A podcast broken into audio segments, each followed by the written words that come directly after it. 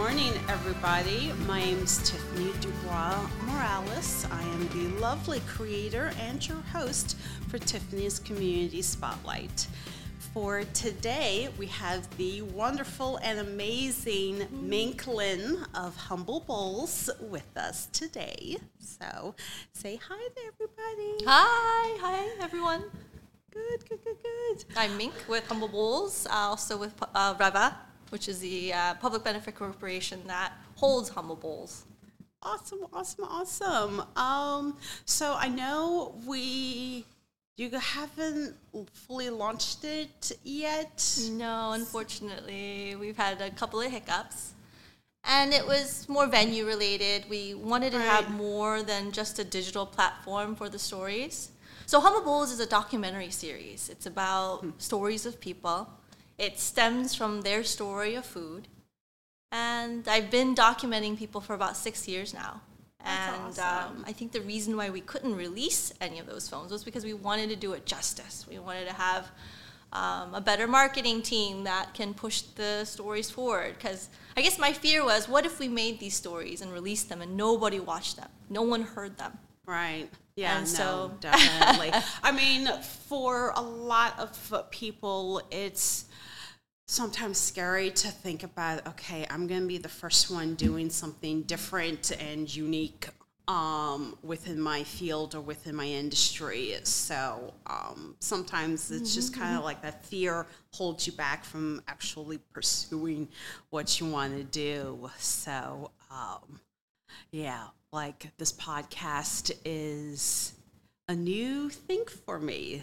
This is only my, se- you know, second, I guess my second official like interview with um, a speaker and everything else. And for me, though, it's more along the lines of I don't want to allow fear to dictate what topics I like bring up or broach, you know, fear of having people reject or, you know, disregard my ideas or my opinions and just, you know, allowing a chance for you know my voice as well as those that I have worked with, collaborated with, to you know shine through. Well, So, congratulations. Very Thank exciting. you. Honored to be on your second episode then. Yeah, yeah, second full episode. Um, yeah, it's been rather surreal, but I like it. You know, um, I guess another point would be to just, you know, remember that regardless of whether you are joining um, my podcast for the first time or if you're now like a very serious regular, that, you know, we all do things that we can each learn from and, you know, not to be afraid, really. Definitely. It's about a collaboration, right? Yeah, Especially no, with creators. absolutely. Yeah. How did you, um, like, I guess, come up with the idea of doing humble bowls? Well, it stemmed from a really dark place in my life, actually. My mother passed away, and I was going through a grieving process. And in that process, I ate this dish that reminded me of my mother, and I broke down in tears. And I say that that moment really brought me to my humble self, my core of myself, my story, basically. And I wanted to help other people's kind of I guess keep that story within and to to let it out. I mean, I I feel like food stems from a place where it's food is is something that we need to do. We we need to eat every day. Right. We have to eat every day. So I feel like food is really in our genetics. What we crave for is in mm-hmm. our genes. And so for me it was preserving that legacy, but also mm-hmm. connecting people through food was always a passion of mine. So what I decided to do is interview people about their stories of food. It was a very basic principle of I want to know about people's humble bowls. But what it ended up being was people were telling their deepest, darkest secrets and their fears and, and their dreams and their aspirations and dreams that did not fulfill was a lot of the stories. A lot of stories came back to a mm-hmm. dream that wasn't fulfilled, right? People were Right. working and doing all these other things to make life happen, but at the end, all they weren't pursuing their dreams or Yeah. pursuing their their story, I guess, their passions. Yeah, no, definitely. I um for a long time, especially at least in my 20s, I definitely was not fully pursuing like what I enjoyed doing. Like on my mother's side of the family, I'm Greek. You know, you grow up um, with your siblings and surrounded by lots of cousins and uncles and aunts and you know your grandparents and everything else and my grandmother she she started talking about like marriage and children and houses and everything like after I had turned like 11 and it's like yeah um I love you but I don't know if I want to get married and have children and, you know, be reliant on my husband to make the living and, you know, do all of the work and grow up in the same like vein of, you know, marry a nice Greek boy, have lots of children, you know, and um, you know, move to Greece once, you know, you're retired and everything else. I mean, I, I am going to be moving to Greece, but no children and no, um, you know, just breadwinner of a husband and everything else. So um, I think, at least for a lot of people, it's just kind of a matter of figuring out what works for you and then just allowing yourself that freedom to pursue what you actually want. Like, I love to cook. My humble, my main humble bowl is a, huh, is a birthday dinner that my mom had done for me when I was, yeah, 11. Roasted leg of lamb, fresh lemon potatoes, lots of charred onions, and a whole lot of garlic. Lot of garlic. you had it studded in the lamb. You had it, you know, uh, spritz, uh, sprinkled across, you know, your roasting pan, and you had more garlic and lemon juice and a little bit of egg um, for like a little sauce thing um, that you would put on top of like your potatoes and your onions and like the lamb and everything else. Delicious. Brings you. Is your, is your mother alive and well? Yeah. Yes. I Yeah. think she'd be really happy to hear that that's your humble bowl dish. Yeah, yeah. So is that a dish that you crave for at your hardest, most difficult times? Would you say? Ah, yeah, pretty much.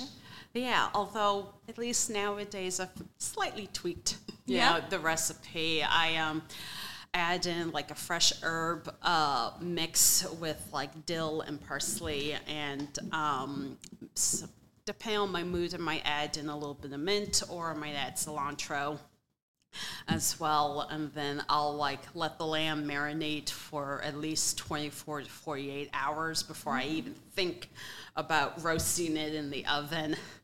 But um yeah. Well, most of the people that have humble bowl stories that I've documented aren't actually foodies.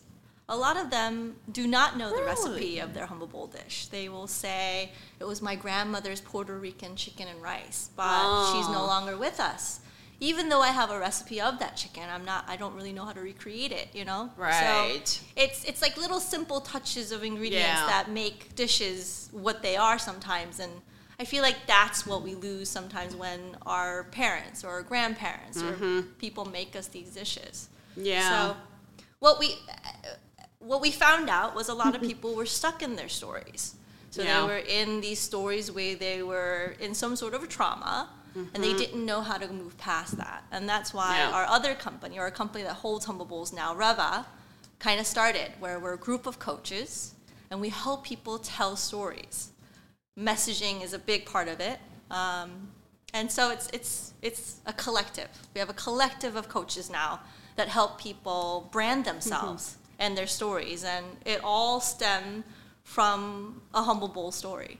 That's awesome. Yes. Yeah, no, that's totally awesome. Um, uh, do you like still have like a lot of support from like your family? Um, or Yeah, my mother Yeah. was a single mother. I didn't have very much, and so when I lost her, it was like my world was crumbling down. But I have a lot of support from friends, and I do have extended family like uncles and aunts. Hmm. But unfortunately, I don't, you know, I, I don't have that close of a relationship. I think the hustle and bustle of life Yeah. is they're they're living their lives right now. You know, just the day to day struggles, and Yeah. So I would say the support system that I have is a lot of friends, a lot of Hmm. Okay. coaches.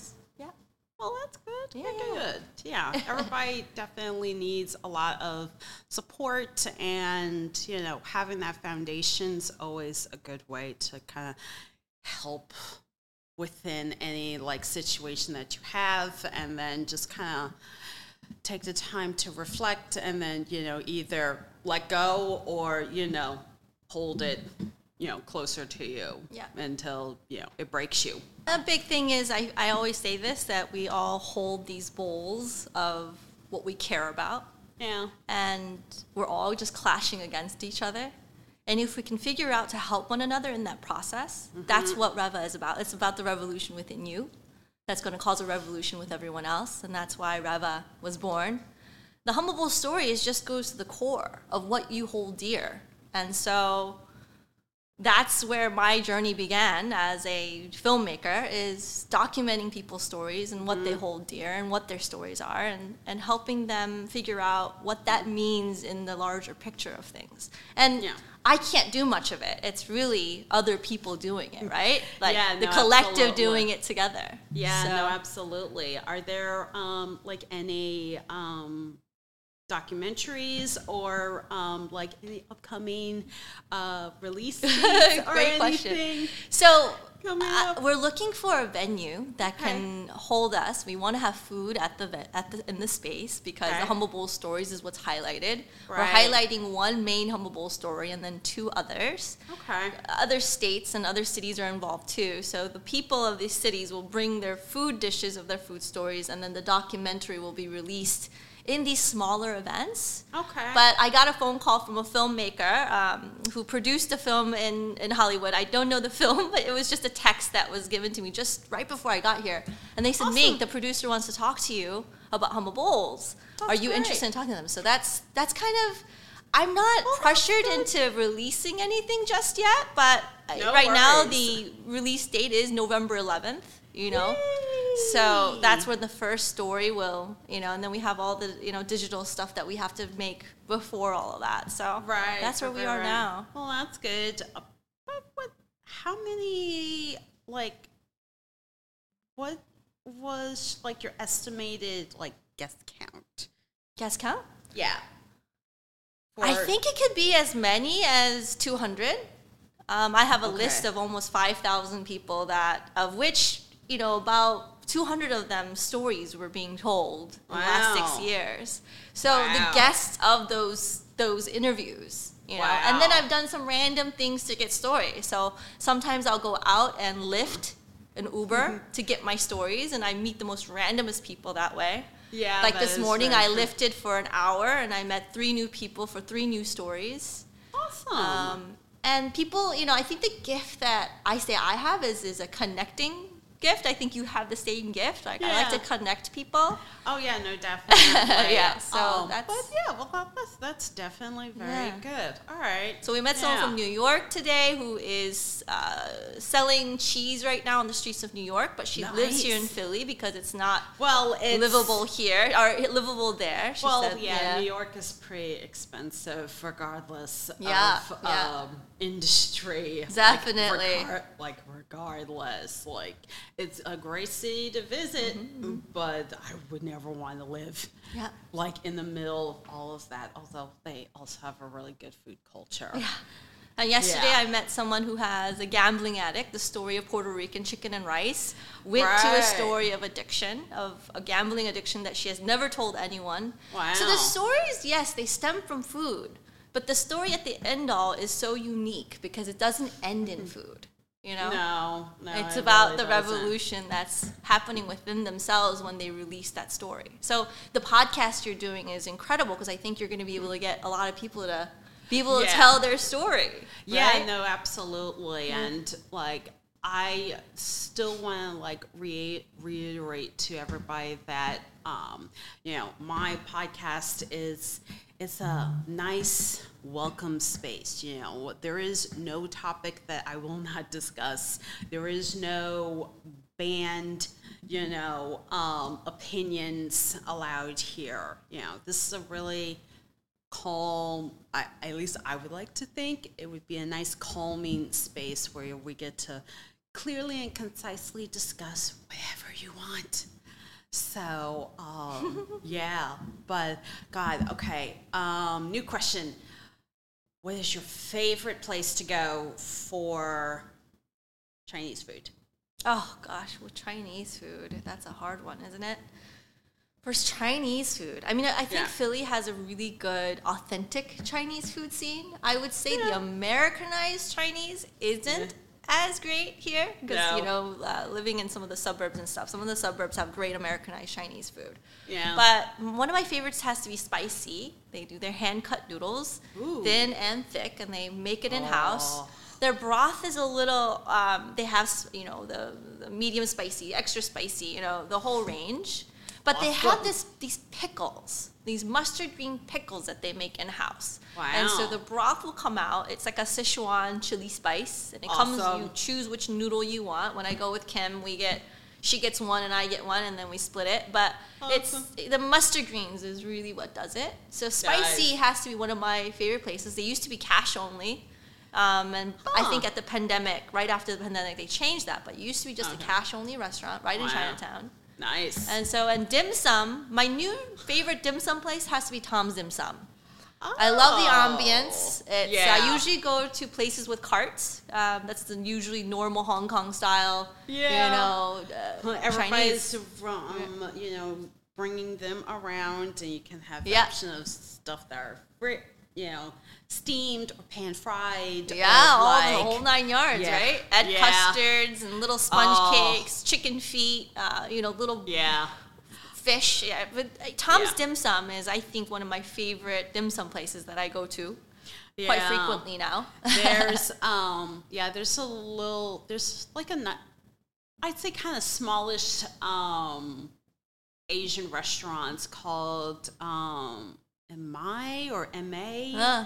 Ma, right. Ime, Ime, yeah. Ime. Yeah. Um, That's really good. They have their mapo tofu was out of like my absolute favorite thing. Um, we had like on there for dinner with um, a couple of friends and oh, Szechuan. so- it was so Yeah. good. Szechuan style Chinese food, that is. Yeah, Yeah, it's really good. It was yeah. I did find a good Thai restaurant lately, which was always been a difficult one to find here in Philly. I think it's called Green Basil. I want to say Oh yeah. Green Basil. yeah. We got uh, you know we got delivery there from the other day, and I was blown away from their green curry and all the Oh. other dishes that I got. I think we got duck. We got like Yeah. seven different dishes, and all of them were executed perfectly. That's awesome. Especially for delivery, it's really Oh, difficult yeah, usually I- to I get a good delivery restaurant. Yeah, So that's definitely very, very true. And then, um, yeah, like I'd say for BYOBs, especially when it comes to like sushi Yeah. and everything else, there are two places in the city that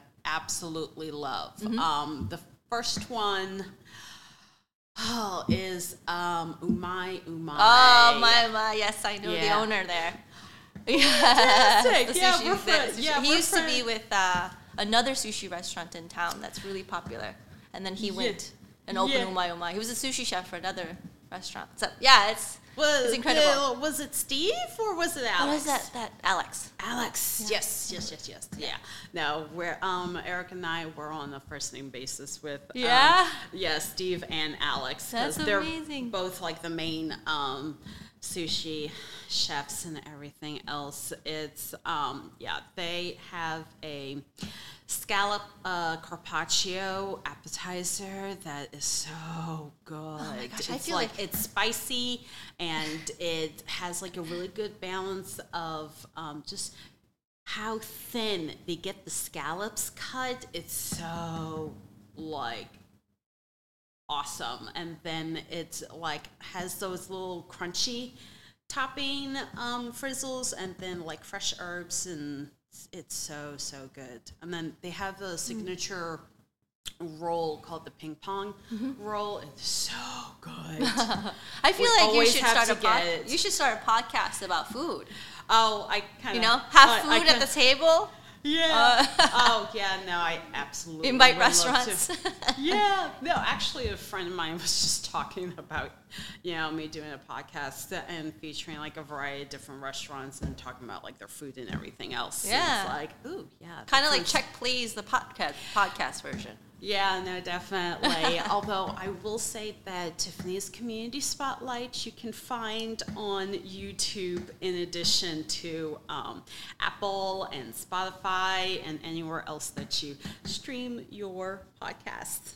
So, um, yeah. But yeah. Now, um, ooh, time's gained a little away us, so I wanted to thank you for Great, coming thank you. on to my podcast today.